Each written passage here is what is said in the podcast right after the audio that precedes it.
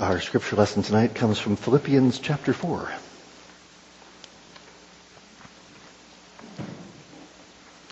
Philippians chapter 4. Here now the word of the Lord. We'll start in chapter 3, verse 17. Brothers, join in imitating me and keep your eyes on those who walk according to the example you have in us.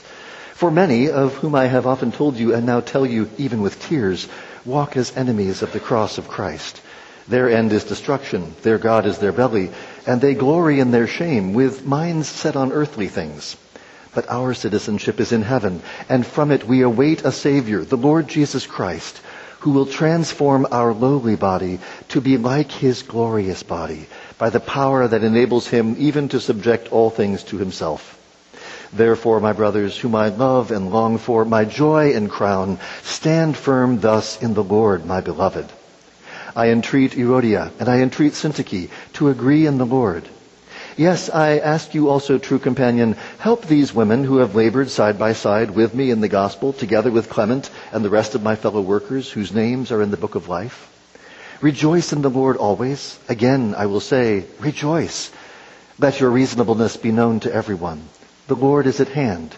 Do not be anxious about anything, but in everything, by prayer and supplication, with thanksgiving, let your requests be made known to God. And the peace of God, which surpasses all understanding, will guard your hearts and your minds in Christ Jesus. Finally, brothers, whatever is true, whatever is honorable, whatever is just, whatever is pure, whatever is lovely, whatever is commendable, if there is any excellence, if there is anything worthy of praise, think about these things. What you have learned and received and heard and seen in me, practice these things, and the God of peace will be with you. This is the word of the Lord.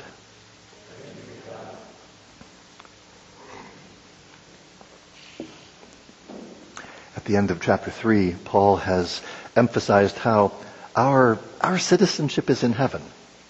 Uh, that he's, he, he's writing to, to Philippi, a Roman colony, where to be a, a citizen of Philippi is to be a Roman citizen.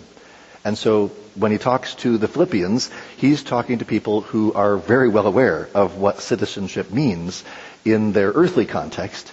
And Paul is saying that your citizenship is in heaven. And from heaven, we await a Savior, the Lord Jesus Christ, who will transform our lowly bodies, who will transform our, our bodies of humiliation and and to be like his glorious body by the power that enables him even to subject all things to himself. So we saw last time that to be a citizen of heaven means that you press on through all earthly trials that you might attain by any means possible, as he says earlier in the chapter, the resurrection from the dead. And in fact, this connects rather well with what Psalm 30 was saying this morning in terms of how Paul, or how David saw the dedication of the temple as his own resurrection in a manner of speaking. David sees that's where the story is going. Paul sees that's where the story is going. Paul sees it a lot more clearly than David did.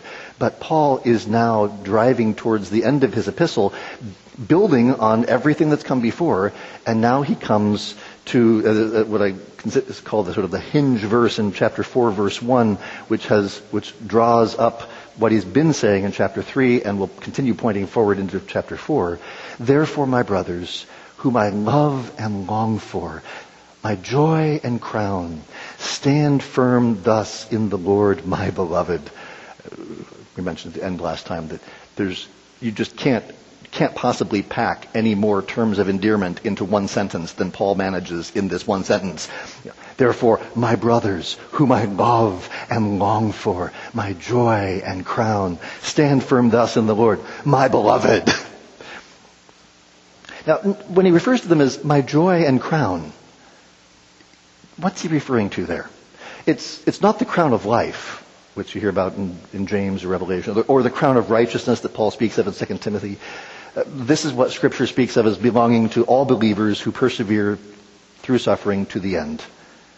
Now, it might be something closer to what Peter in 1 Peter 5 refers to as the crown of glory that Peter says will be given to faithful elders at Christ's coming. or that Paul refers to in 1 Thessalonians 2, my crown of boasting before our Lord Jesus at his coming. Paul has used the image of the runner pressing on, pursuing the goal, the prize. And now he uses the image of the crown, the victor's wreath, as, and he says to the, to the Philippians, you are my joy and crown. The crown is the, the public sign, the visible evidence that Paul has not labored in vain, uh, something he had mentioned earlier in chapter 2, verse 16. So there's a way in which here in chapter 4, we're, we're, Paul's bookending with what he had said in chapter 1, verse 27, where he had urged the Philippians to let their manner of life be worthy of the gospel so that he might hear that they were standing firm in one spirit. He's basically saying, my ministry in the gospel among you is is to bear fruit in your lives so that you might, and, he says, you are my joy and crown. Now he concludes with the same exhortation to stand firm at the end of his epistle. Stand firm thus in the Lord, my beloved. But he has some concluding exhortations to, to deal with a problem in the church in Philippi. And the problem is that the mind of Christ that he has been expounding throughout the epistle has not been evident in the life of the church in Philippi. The problem is that Christians are not living according to the mind of Christ. And so he says in verse 2, I entreat Euodia and I entreat Syntyche to agree in the Lord. Now, to agree in the Lord is to have the same mind. This is the same word phroneo that we've been seeing over and over and over and over and over again throughout Paul's epistle here. He's, it's the same word he had used to say have the same mind back in chapter 2, to have the mind of Christ in chapter 2. He's used this over and over throughout the epistle, and he's saying, and here's the problem, Euodia and Syntyche aren't having the same mind in the Lord. Now, and, and he, he goes on in verse 3 to say, Yes, I ask you also, true companion. Um, he, he, doesn't name the true companion, but he basically uh, plainly, pro, pro, probably this is one of the leaders of the church, one of the, the pastors of the church, elders of the church. Uh, but I ask you also, true companion, help these women who have labored side by side with me in the gospel, together with Clement and the rest of my fellow workers whose names are in the book of life. Now, what's Paul doing here? Paul is singling out these two women by name. How often does Paul name the people that are sort of part of the problem or in the church that he's writing to? I'll, I'll save you the time. The only times he ever does it in any of his other epistles are when he's talking about people who are outside the church, who have been kicked out of the church and are no longer part of the church. If you, you know, in Galatians, nope, not there. First Corinthians, you'd think, oh, in First Corinthians, he's got to name somebody, right? Nope. Only people he names in First Corinthians are the people he's saying, look to these people. These are the ones. So, what's he doing here? Now, you, you better believe there's a, a group of scholars who have said, ah, Paul's a misogynist. See, here's the evidence. I don't think that's what Paul's doing here. Why is, why is Paul singling them out by name? Because I mean, this is a public shaming. I mean, just imagine for a moment, you're sitting there in the church in Philippi and, oh, we're going to hear an epistle from Paul. And then you're called out in front of the whole congregation in Paul's epistle. What's Paul doing? Now, we have other examples from the ancient world of people doing this sort of thing. And now, there are examples where it was just done badly. I'm not going to include those. Usually, when this is done in the ancient world, the person writing the letter already knows the outcome. There's been back channel negotiations. Because pretty clearly in 1 Corinthians, there hasn't been back, or whatever back channel negotiations have gone on, hasn't worked. So Paul doesn't name the guy. Why does he name Euodia and Syntyche? And also, notice how he refers to them. Help these women who have labored side by side with me in the gospel together with Clement and the rest of my fellow workers whose names are in the book of life. This is a rather optimistic way of t- putting it in the sense of what is he accomplishing here? What is he seeking to do? He, I, I won't say he necessarily already knows the outcome, but he's very confident that what's needed to get them over the edge, you might say, is to say, all right, ladies, agree in, uh, agree in the Lord. Have the mind of Christ. Paul is confident that they will respond well and will do, uh, as he had said earlier in his epistle, in chapter 2, as you have always obeyed, so now not only as in my presence, but much more in my absence, work out your own salvation with fear and trembling, for it is God who works in you both to will and to work for his good pleasure. If you think about when we've done public discipline at Michiana Covenant, we don't do it before we're sure that they, we've already dealt with them when they've done it. And now they come forward. And so it's actually their restoration that is public, you might say. Oh, I realize there are times when if they're unrepentant and they, and they bolt, well, that's a different question. But when we've done that with them present, it's because they've repented. And so this is where it's this, this is part of, I would suggest, Euodia and Syntyche's restoration process, you might say. Plainly, he thinks very highly of these women. He says they have labored side by side with him in the gospel. The word labor side by side is, is used earlier in chapter 1, verse 27, when Paul says that he wants to hear that the Philippians are striving side by side for the faith of the gospel.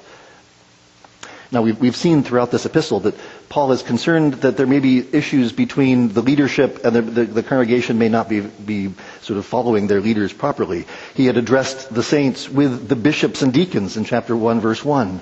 And his general concern with grumbling and disputing in chapter 2 now seems to come out in a particular application to Euodia and Syntyche. So, so plainly, these were two powerful women who are locked in some sort of conflict.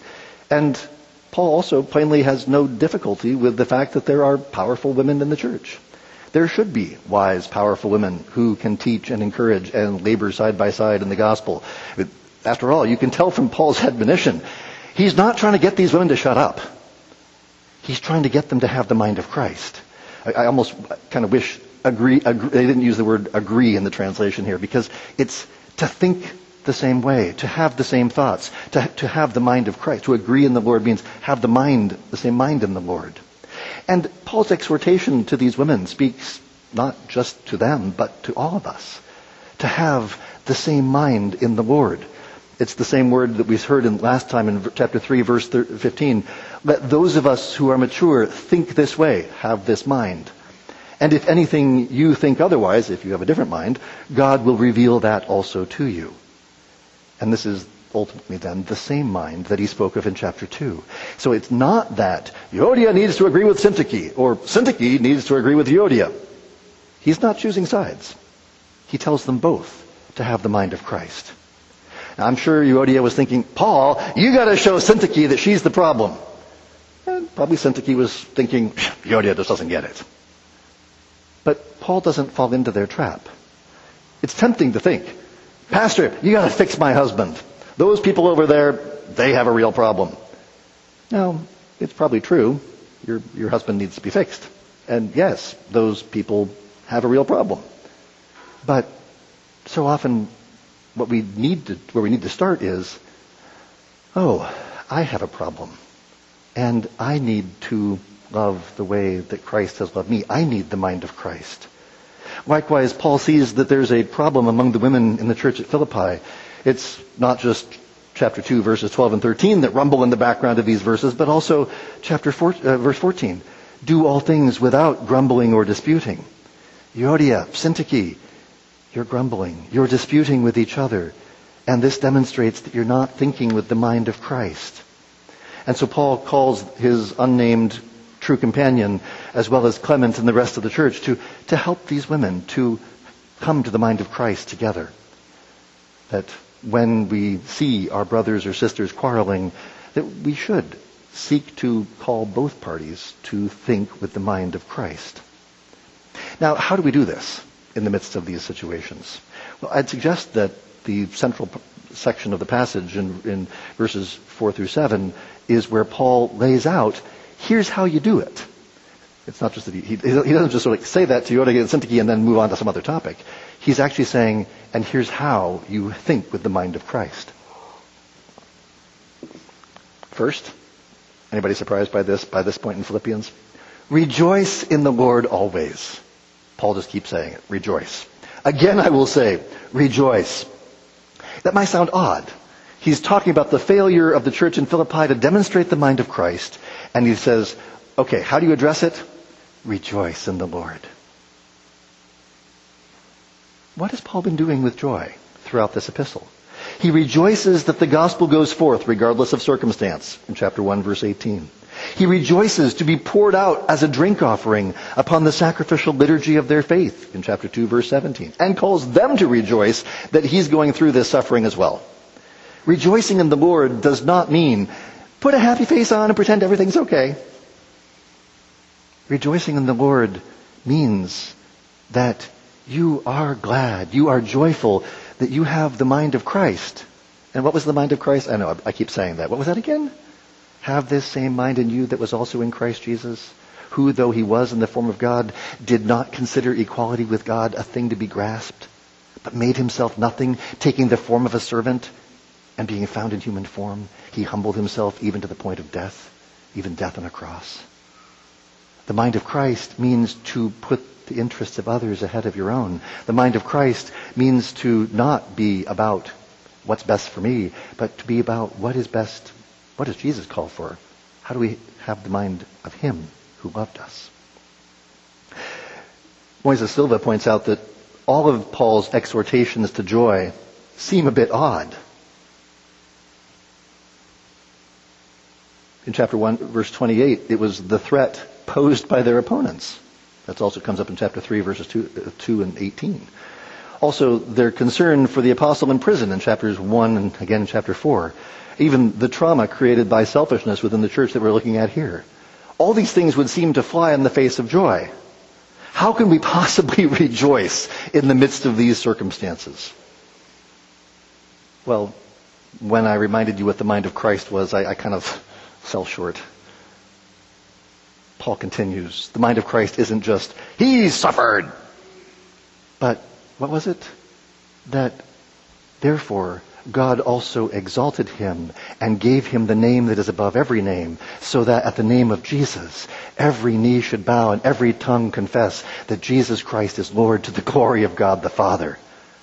After all, for Jesus, it was for the joy set before him endured the cross, scorning its shame. The reason for our joy is because Jesus has been raised from the dead and seated at the right hand of the Father. And that is why the joy that we should have is joy in the Lord. It's a joy in the Lord Jesus. And note that the return of the Lord is essential to this mentality. Verse 5. Let your reasonableness be known to everyone. The Lord is at hand. And when he says the Lord is at hand, that's a reference to He's returning. He's not, yeah, he, he, he is coming again. And the idea of reasonableness in verse 5, or, or, gentleness, as some translate it, is bound up with uh, the idea of contentment that Paul is moving towards later. This word means, means reasonable or equitable or gentle. And, and the point is that when you have the mind of Christ, then you're not concerned with your own rights, your own agenda. And so even when you have been treated unjustly, you will humble yourself. You will not worry about whether you are being treated fairly, but whether you are treating others fairly. You're not concerned that others treat you with gentleness, but with whether you treat others in that way. In other words, Paul's now making the, the, same point in different words that he had said back in chapter 2 when he had told us to put the interests of others ahead of our own, not seeking our own interests, but the interests of Christ. And besides Euodia, and Syntyche. What's the point of your rivalry? What is the point of your contention and disputing? The Lord is at hand. All through Philippians, Paul has been referring to the day of Christ. If the day of Christ is at hand, if the coming of the Lord is near, why are you seeking your own interests? Where is the fruit in that? And this emphasis on the Lord's return then drives the, the final imperative here in verse 6. Do not be anxious about anything, but in everything, by prayer and supplication, with thanksgiving, let your requests be made known to God. Don't be anxious. Pray. Don't be anxious even about Euodia and Syntyche. God has promised that He will complete His good work in us in the day of Christ. I'm not worried about Euodia and Syntyche. In fact, Paul seems very confident. That's going to be resolved. That'll be, God has promised. If he, if, if they're they're going to, so I press on. I pursue the goal. When you have that mind, when you pursue that goal, when the one thing that you seek after is that I might by any means attain the resurrection from the dead, it's awfully hard to get riled up over the imperfections of life. Now, I speak as one who, I get riled up. But generally not when I'm focused on that by any means I might attain the resurrection from the dead. Because the one who has that mindset, the mind of Christ, knows Christ. And if you know Christ, then your response to the everything of life is to pray. And how should you pray? Well, Paul tells us. Let your requests be made known to God. Tell God what your requests are. Why are you worried? Your God is the God and Father of our Lord Jesus Christ. The same Jesus who has been given the name above every name. The same Jesus whom you know and to whom you are being conformed. So why are you worried? In everything by prayer and supplication. In everything. In every situation you face, come to God. What do you face? Persecution? Conflict? Anything? Uh, what do you face? depression, anxiety, pray. And pray with thanksgiving. Don't forget that part. Indeed, if, if you forget thanksgiving in your prayer, you've forgotten the point of prayer. Because if you neglect thanksgiving in your prayers and supplications, then your prayers are simply another form of worrying. You're just worrying out loud to God. Now, I'll grant you, worrying out loud to God is a slight step better than just worrying to yourself. But I only call it a slight step better because at least you're acknowledging God. Yay, good, that's a good start. But, there's no thanksgiving in your prayers, then that means you're not actually remembering who you're talking to. Because what has God done? He sent His Son to join Himself to our humanity. He, he sent His Spirit to join us to Jesus. If, if we can't at least thank God for that, I mean, I realize there are moments in life where there may be nothing else you can think of that you're thankful for. But you always got that. You always got the incarnation where Jesus came in our flesh. You got his atoning death on the cross and his sending of the Holy Spirit. You always got that. There's always that to thank God for. Because that means that whatever story I'm in and whatever point I'm at, I don't know what God's doing right now. That's not my business. But I know where the story is going. Pray always with thanksgiving. And when you have this mind, this way of thinking, this way of praying, then truly the peace of God, verse 7, which surpasses all understanding, will guard your hearts and your minds in Christ Jesus. Now, notice what the peace of God is doing. The peace of God is guarding your heart and mind. What's he saying? Well, in the Roman world, the Pax Romana, the peace of Rome, was preserved by a powerful emperor who maintained such a powerful army that no one dared challenge him. Paul here proclaims the peace of God. Now, so, when it talks about how the peace of God will guard your hearts and minds, I know we're tended in our modern sense to make this all about my personal experience. Paul's not talking about personal experience here. He's talking about the objective reality of the peace of God. The Philippians were used to how the peace of Rome guarded their city. Paul says, the peace of God. What is the peace of God? When the Prince of Peace was raised from the dead, seated at the right hand of God, Satan was cast out. He, he can no longer accuse you before the Father. Therefore, God's peace has been established. Now, we don't yet see everything under his feet, but we see Jesus. And because Jesus sits at the right hand of God, the peace of God has been established. So this is an objective reality, not a subjective feeling. Now, for your encouragement, the subjective feeling comes in just a minute. But he starts with, because trust me, if the objective reality ain't there, what good is a subjective feeling? I feel fine today. Never mind that who knows what will happen tomorrow. No, no. The objective reality, the peace of God has been established because King Jesus sits on the throne. Peace of God, not peace of Rome, peace of God. That was what will guard your hearts and minds in Christ Jesus. And that's why. I mean, this peace is called a peace which surpasses all understanding. Now, in light of all of Paul's emphasis on thinking and knowing in Philippians, this is an important point. God's peace transcends our intellectual powers precisely because believers experience it when it is unexpected, in circumstances that make it appear impossible. Paul suffering in prison the Philippians threatened by quarrels within, enemies without. This peace is an objective reality because Jesus is seated at the right hand of God as King of kings and Lord of lords.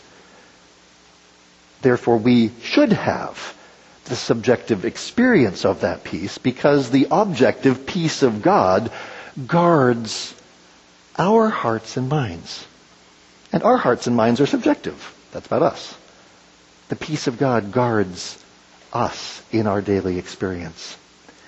Verses 8 and 9 then conclude our passage with an exhortation to think, verse 8, and do, verse 9. Think about these things, verse 8. Practice these things, verse 9. Finally, brothers, whatever is true, whatever is honorable, whatever is just, whatever is pure, whatever is lovely, whatever is commendable, if there is any excellence, if there is anything worthy of praise, think about these things. What you have learned and received and heard and seen in me, practice these things, and the God of peace will be with you. So, plainly, Paul says that thinking is essential to the Christian life, but if thinking never results in action, if you never get around to practicing these things, then you're not thinking straight. But he again starts with the thinking. And he starts with these six whatevers. Whatever is true, whatever is honorable, whatever is just, whatever is pure, whatever is lovely, whatever is commendable. Now, these, this way of talking would make the Philippians think about their, their, their Greek and Roman concept of virtue. And in fact, the word virtue is the word translated excellence, if there is any excellence. But while Paul uses the language of Roman virtue, He's fleshing out what it means to be a citizen of heaven. He's talking about Christian virtue. In effect, he's, he's saying, you know what your culture thinks is, is the highest pinnacle of attainment, to be a virtuous man, an honorable citizen. Well, I'm calling you to something higher, the virtuous and honorable life of the heavenly citizen. If there is any excellence, if there is anything worthy of praise, think about these things the good, the true, and the beautiful were said to be the, the focus of humanity. Consider these things. Mull over these things. Meditate on these things. After all, if you're, if you're filling your mind with lies, that's not going to help. So whatever is true. If your, if your mind is in the gutter, that's not honorable. If you're focusing on wicked, evil things, that's not just. So whatever is pure, whatever is lovely, whatever is commendable, whatever is excellent. Think about these things. If you're, if you're meditating on things that are opposed to this, then you're actually attacking the peace of God. You are fighting against the peace of God. The peace of God, remember, this is, this is the kingdom of Jesus we're talking about. Jesus is sitting on the throne. He has established the peace of God. And his peace is a peace that is characterized by that which is true, honorable, just, pure, lovely, excellent. And if, so I, I'd ask, what are you filling your mind with? What are you thinking about? When you have spare time in your day, where does your mind go? Uh, what do you fill the odds and ends of your days with? Are you filling your life with things that are just, pure, commendable, lovely, true, honorable, from the standpoint of the kingdom of heaven, from the standpoint of the peace of God? So think about these things, as Paul says here, is ultimately no different than what he said earlier. Have this mind among yourselves. The mindset of humility and self-sacrificial love is still the mindset that is, is what shows us what is just, pure, honorable, and true. If you rely on our culture to tell you what is just, just and honorable and pure, you'll go astray. And that's true whatever culture. Uh, this is not just a jab at liberal culture. Liberal culture, conservative culture, American culture, English culture, Chinese culture, Russian culture. If you rely on your culture, whatever your culture may be, to tell you what is just and true and honorable, no, no. Listen to what God says. Search the scriptures. Know the mind of Christ. And so it's not, and it's not just enough to think about these things. Thinking's important. But if, if thinking was all he, all he would cared about, then he could have said, sort of, whoa, what you've heard from me. But he also, but he says instead, what you have learned from me. This comes from the same root as the word for disciple, as in making disciples. The point of learning is not just intellectual study. The idea of learning engages the whole person. And when you see the three verbs that follow this, so what you have learned and received and heard and seen. N- notice, learning involves receiving, which is not just that you listened to it, but that you received it, that you took it into yourself and made it a part of you. Are you taking in the Word of God? So that it becomes a part of you, so that you practice it, so it becomes the way you live, the way you think, the way you do. And then Paul says, and what you have heard and seen, I mean, Paul says, it's, it's not enough for me to say it. I also have to live it. But what you have learned, received, heard, and seen in me, Paul says, practice these things. And that's a helpful way of putting it. Virtue takes practice. It takes doing it. And, and sometimes, sometimes you have to do it even when you don't really feel like it. Sometimes you have to do it when you feel like this feels awkward. It doesn't, doesn't even feel sincere. It doesn't feel like I really mean it. So what, you know how many times people have gotten in trouble for saying, well, I won't do it until, I, until it's sincere. Hmm. If it's the right thing to do, it's the right thing to do whether you feel like it or not. Paul says, that when you think about these things, when you put them into practice, then the God of peace will be with you. Notice, not just the peace of God. The peace of God was the objective new reality of Christ's kingdom. And that's, that's a glorious thing, the peace of God. But he's got something better for you. It's not just you get to live in the kingdom of God. But no, the God of peace will be with you.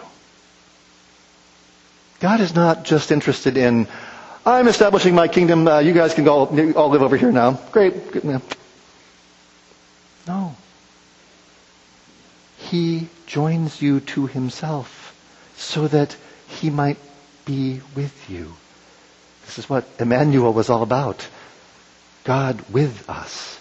Not just with us in a distant sense of, oh good, he, you know, he, he, he, he likes us now. But but with us in joining himself to our nature that he might join us to himself. And as we walk by the Spirit, as we think and do according to the pattern that we have learned, the God of peace is with us. Now, there is a warning here, as the Philippians have discovered. If you grumble and dispute and quarrel and forsake the mind of Christ, and you're warring against the peace of God, well, then the God of peace will have to come and rebuke you. But if you humble yourselves and take up your cross in love for Christ and others, then you will find that the God of peace has taken up his abode in you, and that his peace passes understanding and will guard your hearts and minds in Christ Jesus. Let us pray.